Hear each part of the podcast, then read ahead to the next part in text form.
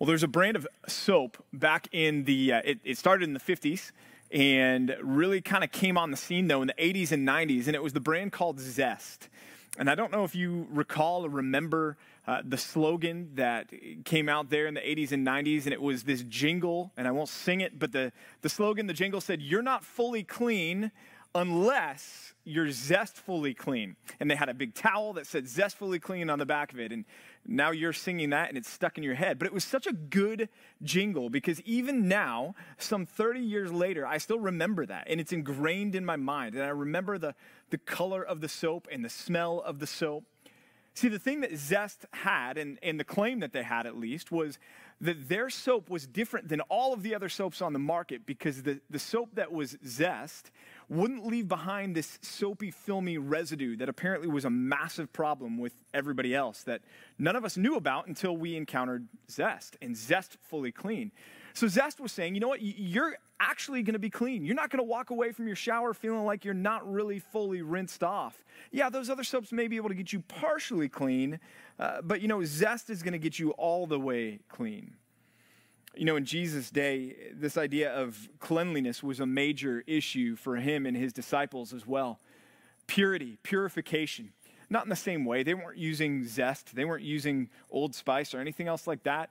Uh, but there was this idea that they needed to be ritually clean uh, in, in order to approach the Father, in order to worship in the temple, in order to eat with their families and their friends, in order to go about their daily lives, to participate in their feasts, to participate in the, the cultural and religious elements of the day. And in our beatitude, the one that we're going to look at together this week, Jesus is going to take this paradigm of purification, of cleanliness, of ceremonial uh, standing uh, before the Father. And he's going to take it and he's going to flip it like he has been doing with so many of these Beatitudes. Because what Jesus is going to do, he's going to take a concept that was for so long ingrained in the Jewish mind as, as an exterior concept. That you could become defiled by coming into contact with something physically or by uh, certain sicknesses and diseases. It was all about the exterior. Jesus is going to take this concept now and flip it on its head and make it all about what's inside us that our purity, that our cleanliness, that our acceptability before God has really little to do with our exterior, but everything to do with, as Jesus is going to tell us, our heart. In Matthew chapter 15, Jesus addresses this idea of the heart being where we stand as clean or unclean before the Father. And he says this in Matthew 15, 10 through 20. He says, And he called the people to him and said to them, Hear and understand. It is not what goes into the mouth that defiles a person, but what comes out of the mouth. This defiles a person. Then the disciples came and said to him, Do you know that the Pharisees, that they were offended when they heard this saying? And Jesus answered, Every plant that my heavenly Father has not planted will be rooted up. Let them alone. They are blind guides, and if the blind lead the blind, both will fall into a pit.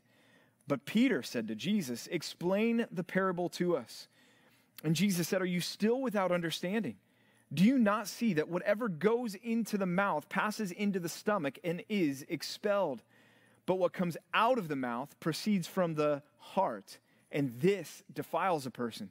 For out of the heart come evil thoughts, murder, adultery, sexual immorality, theft, false witness, and slander. These are what defile a person. But to eat with unwashed hands, that doesn't defile anyone. So, Jesus there is, is explaining even further what he's going to begin to explain to us tonight in our beatitude, and that is that the, the issue of our moral, our clean, our purity, uh, as far as it relates to, to God, the issue of our standing before God in those categories has to do with what's internal, has to do with our, our heart, and not what's external, not what Jesus would say with the Pharisees, the, the outside of the cup. The Beatitude, it says this it says, Blessed are the pure in heart, for they shall see God. Blessed, again, that word happy, fortunate, good, well off, are the pure in heart, for they shall see God. See, Jesus is telling us here is that our issue of cleanliness before the Father, the heart of the problem is a heart problem, and truly make us pure, make us clean, make us acceptable before the Father. Again, this idea of being clean, being pure, was something that was steeped in Jewish tradition. In fact, it was not just steeped in Jewish, Jewish tradition, but also in Jewish law. We can look back at the Old Testament laws and see where there were these standards for being pure, for being clean, for being ceremonially acceptable to the Father.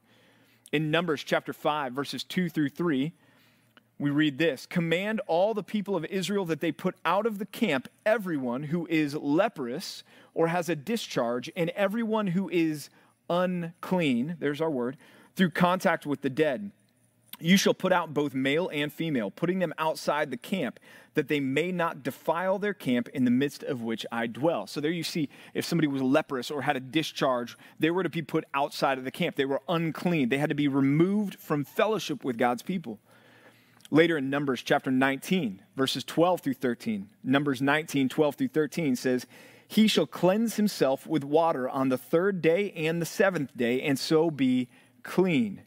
But if he does not cleanse himself on the third day and on the seventh day, he will not become clean.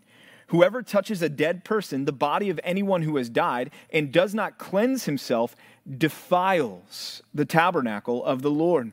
And that person shall be cut off from Israel, excommunicated from Israel, put out of the people of God, because the water for impurity was not thrown on him. He shall be unclean, and his uncleanness is still on him.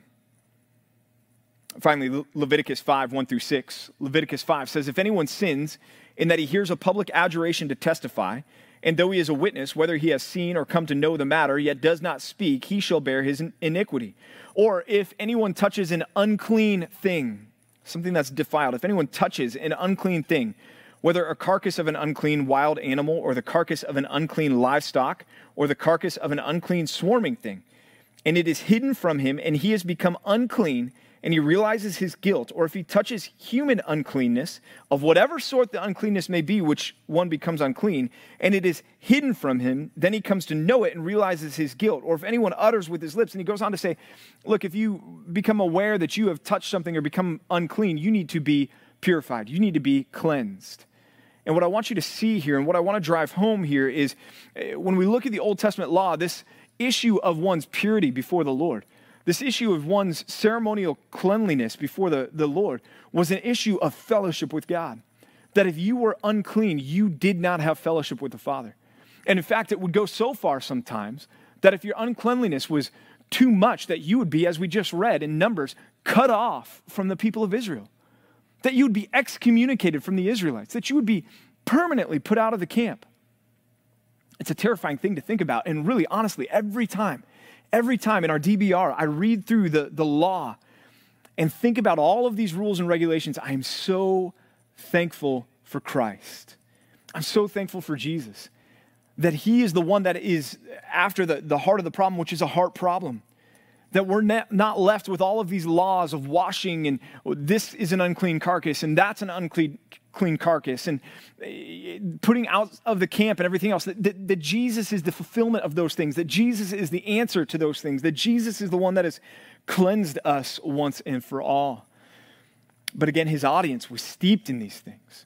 This was their reality. This was their world, the world of cleanliness and uncleanliness according to the law. Other examples in, in Jesus' teaching where he talks about these things in Matthew chapter 8, verse 2. Matthew 8 2, it says, And behold, a leper came to Jesus and knelt before him, saying, Lord, if you will, you can make me clean. So here you have a leper coming to Jesus and is just asking to be made clean. And, and really, all he wanted to, to have happen to him was not a spiritual cleanliness that he needed, but he wanted to be externally clean.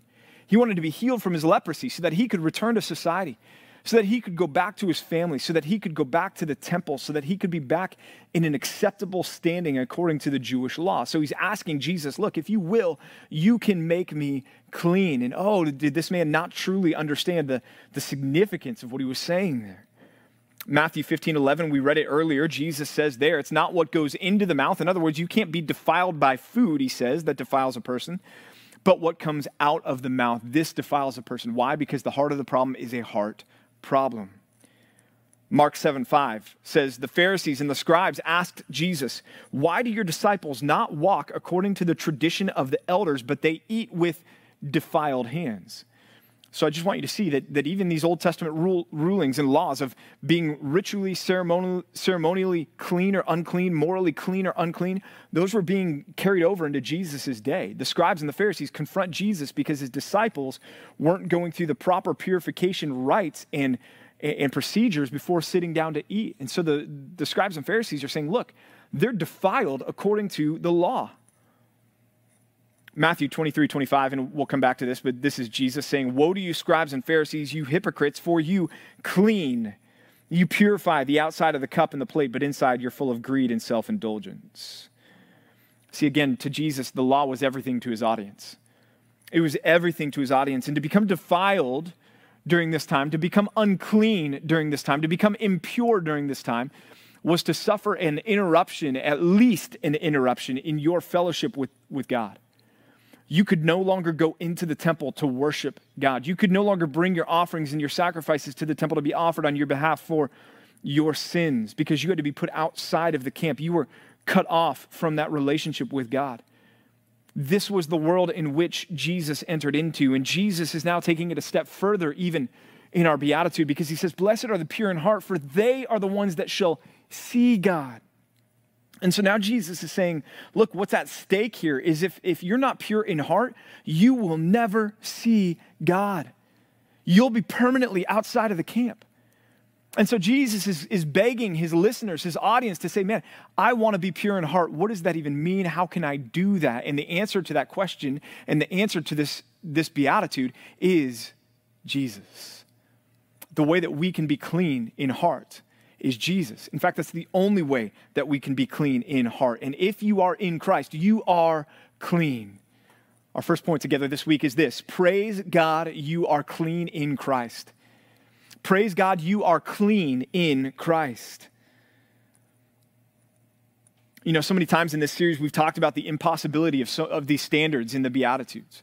Of Luther saying, man, this is the uber law. We, we can't attain to these things. And I think perhaps this is the chief of all that we've encountered so far. To be pure in heart is something that none of us can do of our own ability. In fact, left to ourselves, we stand before the Father stripped completely bare before his holy gaze, aware of our sinfulness, aware of our fallenness. I'm always in awe in Exodus chapter 19, verses 12 through 14. This is before the giving of the, 12, of the, the, the Ten Commandments.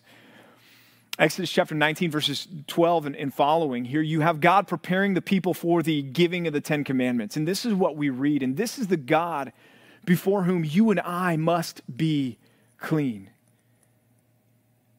God says to Moses, You shall set limits, verse 12, for the people all around, saying, Take care not to go up into the mountain or touch the edge of it.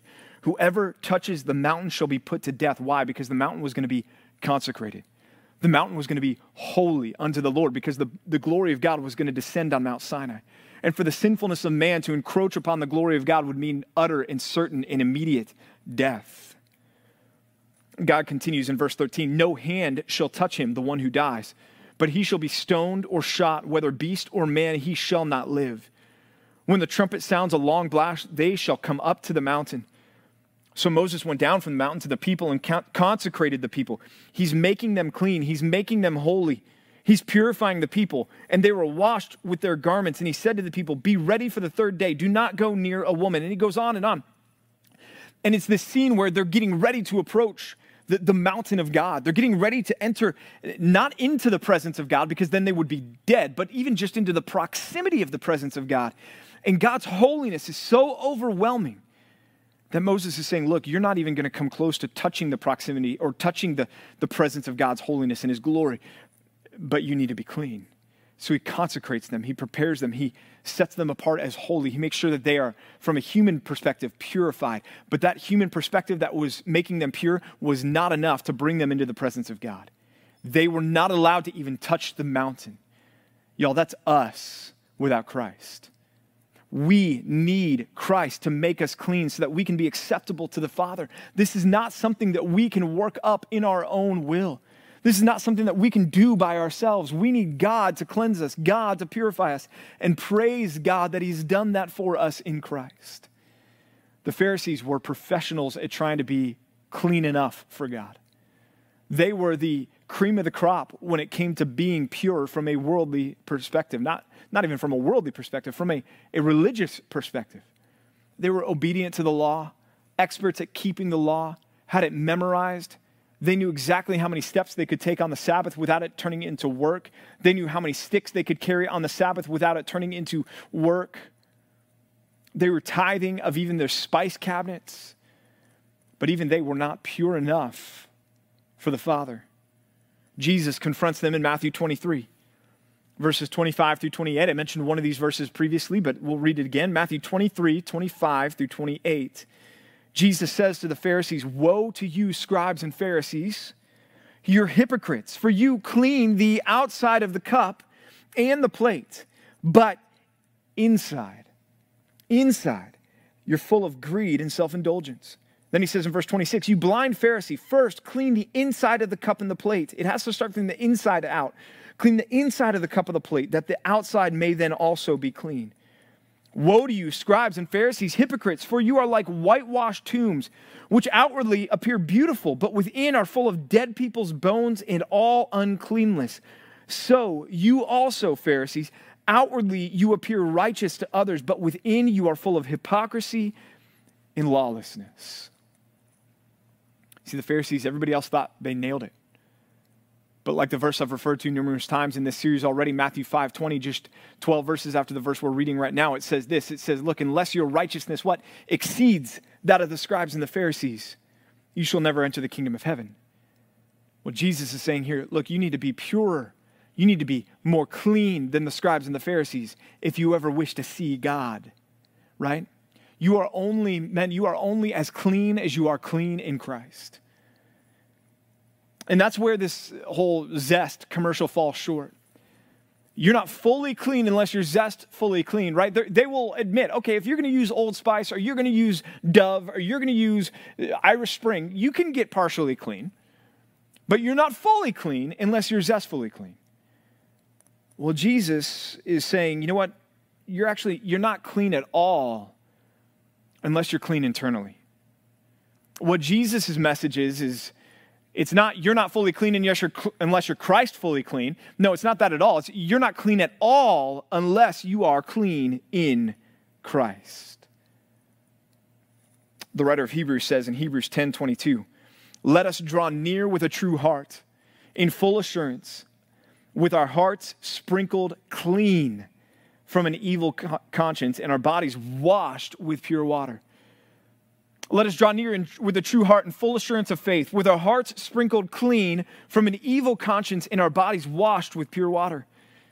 Hebrews 9 14. The writer says, How much more will the blood of Christ, who through the eternal Spirit offered himself without blemish to God, purify our conscience from dead works to serve the living God? That Jesus' sacrifice purifies, it purifies our conscience from dead works to serve the living God.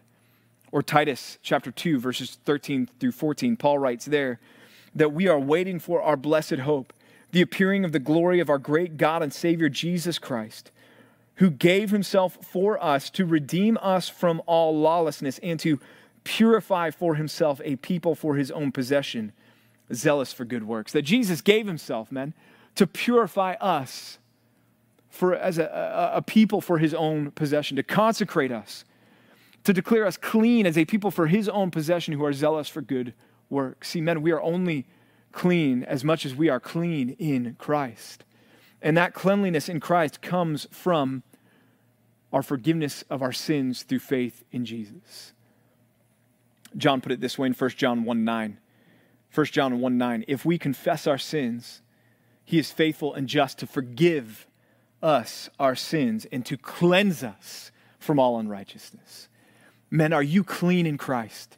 Has Christ cleansed you by his blood? Has he washed you with the, the, the, pure water of the word? Has he, has he cleansed your sins? Have you confessed your sins, which means to agree with the Father that you are guilty, that you are a sinner? Have you done that, men? And have you asked that God would forgive you in Christ, that He would cleanse your sins in Jesus, and that He would make you as white as snow, as Isaiah says? Have you done that? Has Christ cleansed you, men?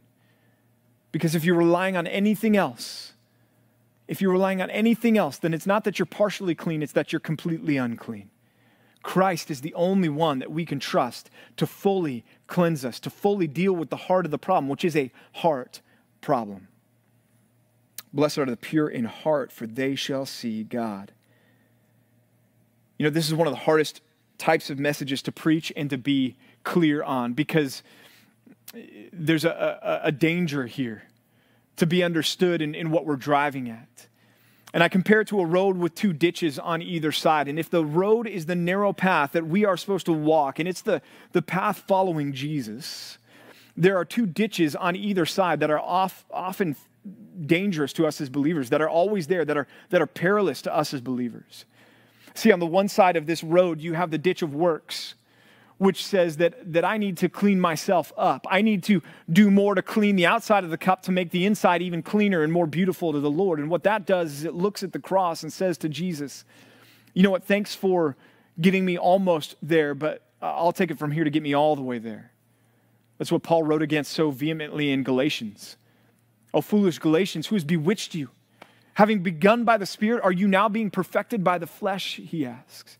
So that's the one error, the one danger is to say that I need to do, I need to do, I need to do, I need to do, I need to do more in order to be acceptable, to be truly clean before God. And the answer to that is no. You are clean as you will ever need to be. You are clean in Christ. Christ has made you clean.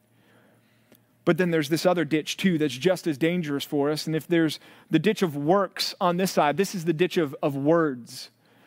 And it's the ditch of words because this is the ditch that we can drift into to think, well, if I'm clean in Christ, then what does it matter how I live my life from here on out? If, if Jesus has made me as clean as I will ever need to be, well, then I can just go on and continue to, to live the life I want to live and sprinkle in a little Jesus when it's convenient. That Jesus doesn't have to be my Lord, He just needs to be my Savior. And all that means is I just have to, to say that Jesus is my Savior. See, this is the, the danger of our words taking over. And that's all there's there. There's no substance behind our words. So you've got the works and you've got the words, but then what we need to find is this path wherein we are, yes, fully 100% cleansed by Jesus. And what that does is it begins from the inside out to become a, a transformative process in our lives. If someone were to come and ask you, who is responsible for your holiness before God? Is it you or is it God? I wonder what you would say. I hope you would answer yes.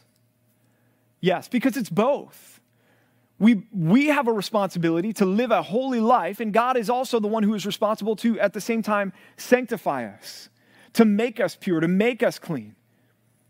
We see both in the scriptures. In John 17, 17, Jesus says to the Father, prays to the Father, requests of the Father, says to the Father, sanctify them in the truth. Your word is truth. So there, Jesus is asking the Father to sanctify his followers. This is God's work in making us holy. Similarly, in 1 Thessalonians 5:23, now may the God of peace himself sanctify you completely. There again, it's, it's God who is doing the work, right? God is going to sanctify you completely, is Paul's prayer. And so the God is, is the one who's purifying us from the inside out. But then we also see the other side, which is our responsibility, right? In 2 Timothy 2:21. Therefore, if anyone cleanses himself from what is dishonorable, he will be a vessel for honorable use, set apart as holy, useful to the master of the house, ready for every good work.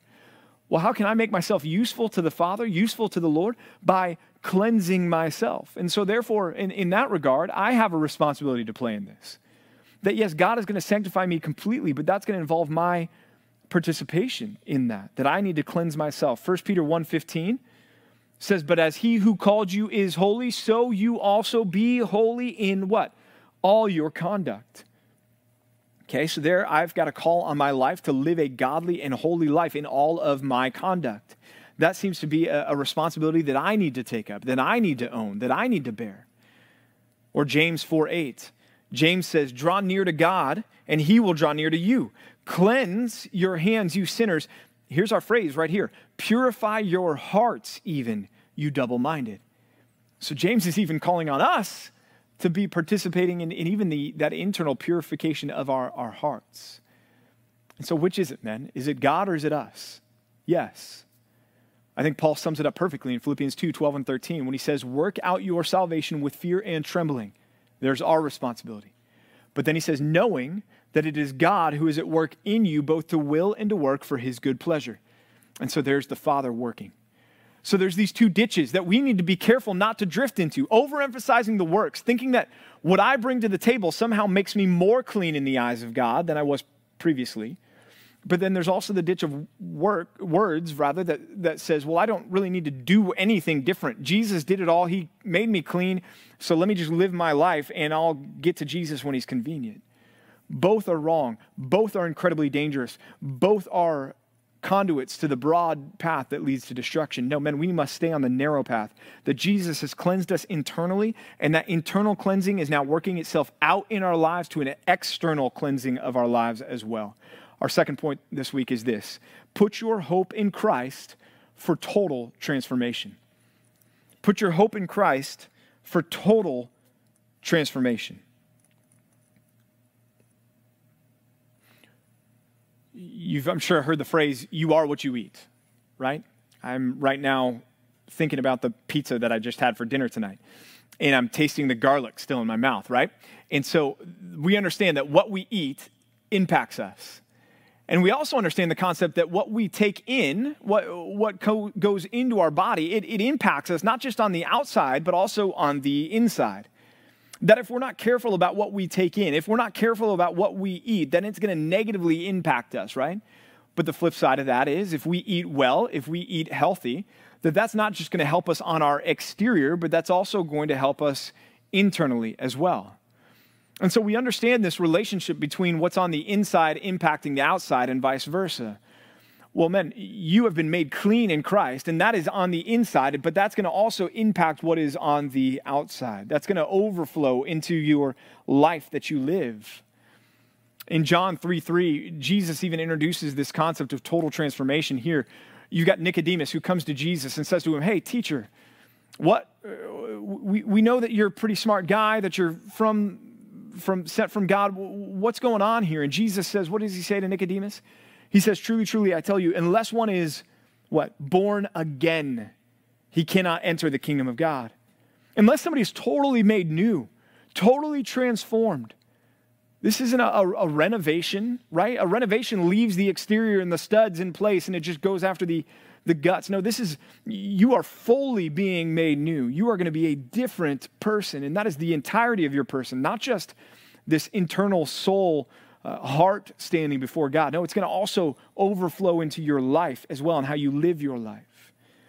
Romans 6 6, Paul says similarly, Paul says in Romans 6 6, he says that our old self, our old man, was crucified with Jesus in order that what? In order that the body of sin might be rendered powerless. Might be rendered powerless so that we might walk in newness of life. He says, no longer enslaved to sin. So there we see that eh, at the moment of conversion, when we are born again, when we are regenerated, that we are set free from sin and that this old man is, is put to death, rendered powerless, crucified with Christ in, in order that what? In order that I might be different, that I might no longer be enslaved to sin. So you see, the internal now is overflowing into the external. One more place, 2 Corinthians 5 17. 2 Corinthians 5:17, you may be even saying it already in your head, but it says this If anyone is in Christ, he is what? He's a new creation. Behold, the old is gone and the new has come. Again, it's, it's a total transformation. And that's what we have in Christ.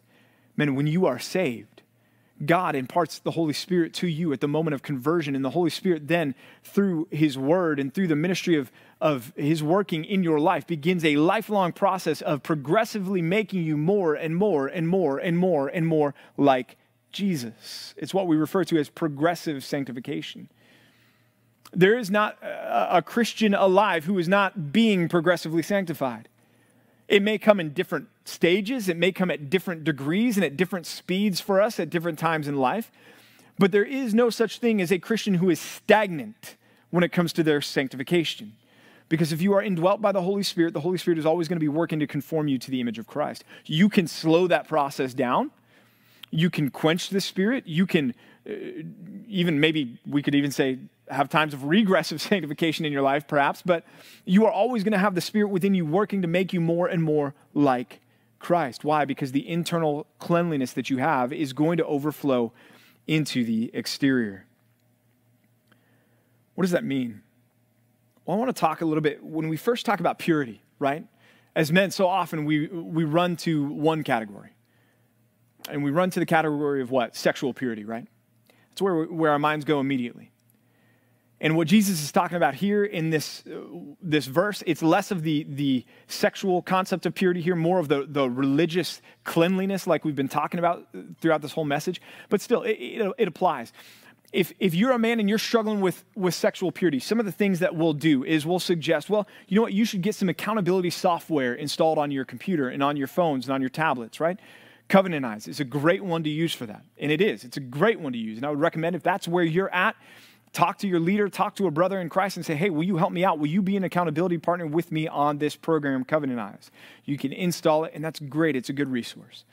The second thing that we turn to, I just mentioned, is an accountability partner, right? We look for a brother and we say, hey, I'm, I'm struggling in this area of my life. Will you hold me accountable?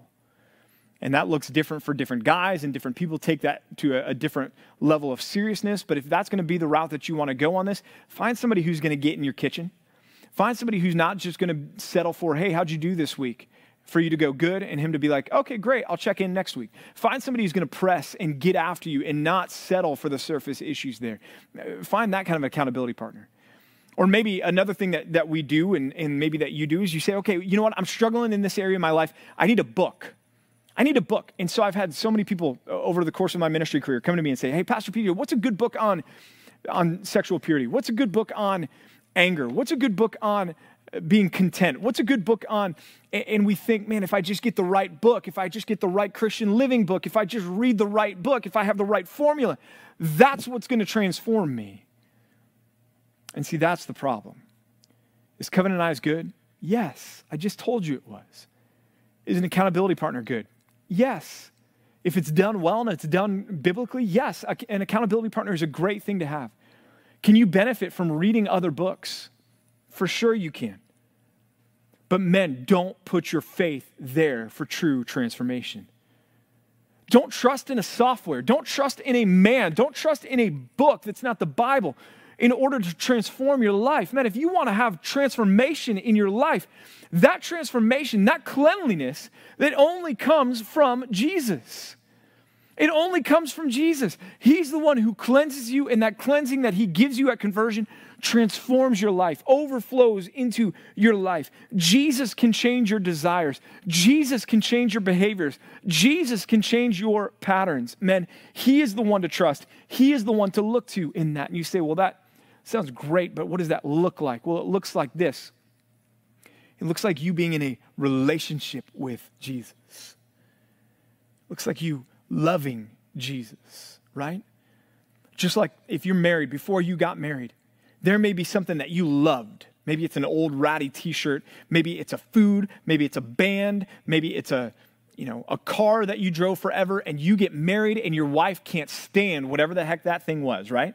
And she's looking at you going, That t shirt, I want it gone. Burn it, throw it in the trash. That band, I don't ever want to listen to them ever again for the rest of my life. They're horrible, right? That car is about to break down. I am not going out and being seen driving around in that car. You need to figure something out on that, right? Whatever it is. And, and all of a sudden, because of your love, your affection for, your devotion for your wife, you're willing to part with these things, even that you used to love so much. You're willing to let go of them because what you have in your wife is better. Man, that's how Jesus frees you from sin. As you're in relationship with Jesus. And you understand, man, Jesus doesn't like that lust. Man, you know what? Jesus hates that anger. You know what? Jesus loathes that covetousness, that greed, that discontent. You know what? Jesus died for these things. If your love for Jesus is increasing, your affection for these is going to be waning. Because the more you love Jesus, the more you're going to want to love the things that he loves, and the less you're going to love the things that he hates. See, man, this is how we are transformed and we are cleansed from the inside out. Because our love for Christ overflows into an outward desire to say, okay, Jesus, take it all. This is what it means that Jesus is the Lord of my life that He is the one who rules over my life, that He is the one who governs over my life, so that anything that I once held dear, now if Jesus looks at me and says, you know what, let that go because I, I, I hate that thing or I that, that that dishonors me or that pains me, then I'm going to say, "Okay, Jesus, I want you more. You are worth more. You are better than that." And so where does true transformation take place? It's not through a, a, an accountability software or partner or book. It's through relationship with Jesus, through time in the Word, through prayer, through just pursuing Jesus. That's where transformation comes. Blessed are the pure in heart, for they shall see God. This final point is not overly complicated, it's pretty simple and foundational. Jesus says, Blessed are the pure in heart. We've been dealing with this. Those that are internally cleansed, right? And that comes through the gospel, through salvation, through faith in Jesus Christ as our Lord and Savior. But then he says this For they shall see God. For they shall see God. Remember, for the Old Testament saint and for even Jesus' original audience, to be unclean was to have your fellowship with God interrupted for however long that period was, for some permanently interrupted. Habakkuk says this Habakkuk 113. Habakkuk 1:13 the prophet says of God, You who are of purer eyes than to see evil and cannot look at wrong. You who are of purer eyes, your eyes are too pure to look at evil or to see wrong, right? Man, that's our problem, isn't it? Is that we inherently are sinful, that we inherently are, are evil, and we are, are, are wicked. And our sins put us at odds with God. We can't be in the presence of God because God cannot tolerate the presence of sin. And that's why we need Jesus. That's why we need salvation. And that's why, again, that this thing that's at stake here is our fellowship with God. God is too holy to be around evil. In fact, we see this even in Revelation 21. This is the future that awaits us, the new heavens and new earth. And in Revelation 21 8, after this grandiose vision of God wiping away tears from eyes, and his dwelling place will be with them, and they will be his people, and he will be their God. And this vision that gives us all the warm fuzzies, and we say, Yes, we want that. But then John says, But 21 8, as for the cowardly, the faithless, the detestable, the murderers, the sexually immoral, the sorcerers, the idolaters, and all liars, their portion will be in the lake that burns with fire and sulfur, which is the second death. Why? Because God can't dwell with any of that. Because God can't dwell with any of that. And so anything sinful, anything unclean cannot be in the presence of God. We go to, to Revelation 21 27. So later in the book of Revelation 21, John says this nothing unclean will ever enter the New Jerusalem. Nothing unclean will ever enter the New Jerusalem, nor will anyone who does what is detestable or false, but only those who are written in the Lamb's book of life. Why? Again, because God cannot dwell with that which is unclean. God, in his perfect purity, his perfect holiness, cannot be in the presence of unholiness. See, before Christ, our fellowship with God was interrupted by an infinite chasm. And even our righteous deeds were filthy rags before Him. We were helpless and hopeless. We needed someone to intervene. We needed someone to close that gap. We needed someone to come and restore fellowship between us and God. And that's exactly what Jesus did. And that's our final point together. It's this give thanks that Jesus' death has opened the way to fellowship with God.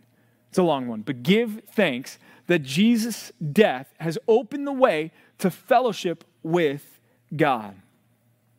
Fellowship with God. Yes, eternally, like we were just talking about in Revelation 21, but even here and now.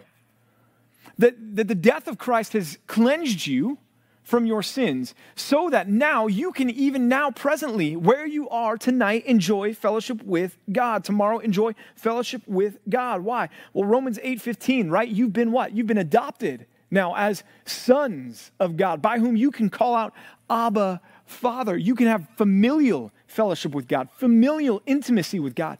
Guess what? That doesn't happen unless you are clean, and you are only clean if you are clean in Christ. And so now you stand adopted as sons of God. How else do we enjoy it right now? Well, how about prayer? How about prayer? The fact that you can go before the Father is because you have a mediator who, Hebrews chapter 7, lives forever to make intercession for you and me, to plead his blood when we sin, and to say they are clean because they are clean in me. And so we can approach boldly, as the writer says in Hebrews chapter 4, boldly to the throne of grace to find grace and mercy to help in time of need. So we can enjoy the fellowship of prayer right now because of the cleanliness that we enjoy in Christ, because of the sacrifice of Christ. And then, just more generically, the fact that you and I have been reconciled, which means that we have been taken from far off and we've been brought near to the Father. 2 Corinthians chapter 5, that we've been brought near to God. We've been reconciled by what? By Christ and his death for us. So even right now, you and I get to enjoy the fellowship of God. But yes, there's a day that is coming when Jesus' promise here is going to be true of all of us. When we shall what? See God face to face. That's one of the most comforting thoughts for believers who have lost loved ones. Is that they are now beholding their Savior face to face. That they see Jesus John says this in 1 John chapter 3, 2 through 3. 1 John 3, 2 through 3. He says, Beloved, we are God's children now, and what we will be has not yet appeared. But we know that when he appears, when Jesus comes back, we shall be like him because we shall see him as he is. And then John says this and everyone who thus hopes in Christ purifies himself as Christ is pure. Everyone who hopes in Christ purifies himself as Christ is pure. How? Through the gospel, through a right relationship with Jesus, through repenting of our sins, confessing our sins, through believing that Jesus died for our sins and through asking that the Father would cleanse us, would forgive us of our sins because of Jesus' death on the cross for our sins. And then we believe that because the grave was empty three days later, that one day we, as Jesus promises here in Matthew chapter 5, that we shall see God. What an amazing promise See, Zest might look at Old Spice or, again, Irish Spring or one of those and go, okay, they, they do some of the job. They do some of the job, but not all of it. We're better because, you know what, when you clean yourself with us, we are Zest fully clean. And again, it's a brilliant marketing strategy. It's, it's showing up in a sermon in the year 2020 when it was written in like 1980, right? I mean, it's, it's good. Like, I need him to come write uh, my next sermon title for me to, to just be catchy but it falls short of what we're talking about when we're talking about being clean in Christ. Because again, the heart of the problem is a heart problem. And Jesus wouldn't say, You're not fully clean unless you're Christ fully clean. No, he would say this He would say, You're not clean at all unless you're clean in Christ. Let's pray together. Father, we thank you for that reality. We thank you for this truth. We thank you for our standing in Christ, that He is our Savior, that He died on the cross in order to cleanse us from our sins so that we would be forgiven, so that we would be counted righteous in your eyes and in your sight, Lord. Help us to walk that path that we were talking about, that straight and narrow path, not drifting to either side of the, the works or the words, but just understanding that Christ's work inside in our lives should overflow into a life that is now different and changed as a result. Lord, that that's not something that we white knuckle or, or work up in, in our own attempt to, to be more godly, Lord, but that is something that you produce in us as you will and work in us for your good pleasure. And so, Lord, I pray that you would do that. And I pray that you would continue to cleanse us. Uh, Lord, as you sanctify us, that you would continue to make us more like Jesus, I should say. Lord, as you sanctify us, as you make us more like Christ, as you make us more holy, Lord, we know that there's a day coming that is secured for us, that we have been sealed with the Holy Spirit as a promise of this future day when we will be like Him because we will see Him and we will be sinless completely. And Lord, we long for that day. We pray for that day. In the meantime, Lord, I pray that we would be faithful to follow Jesus well. In His name we pray. Amen.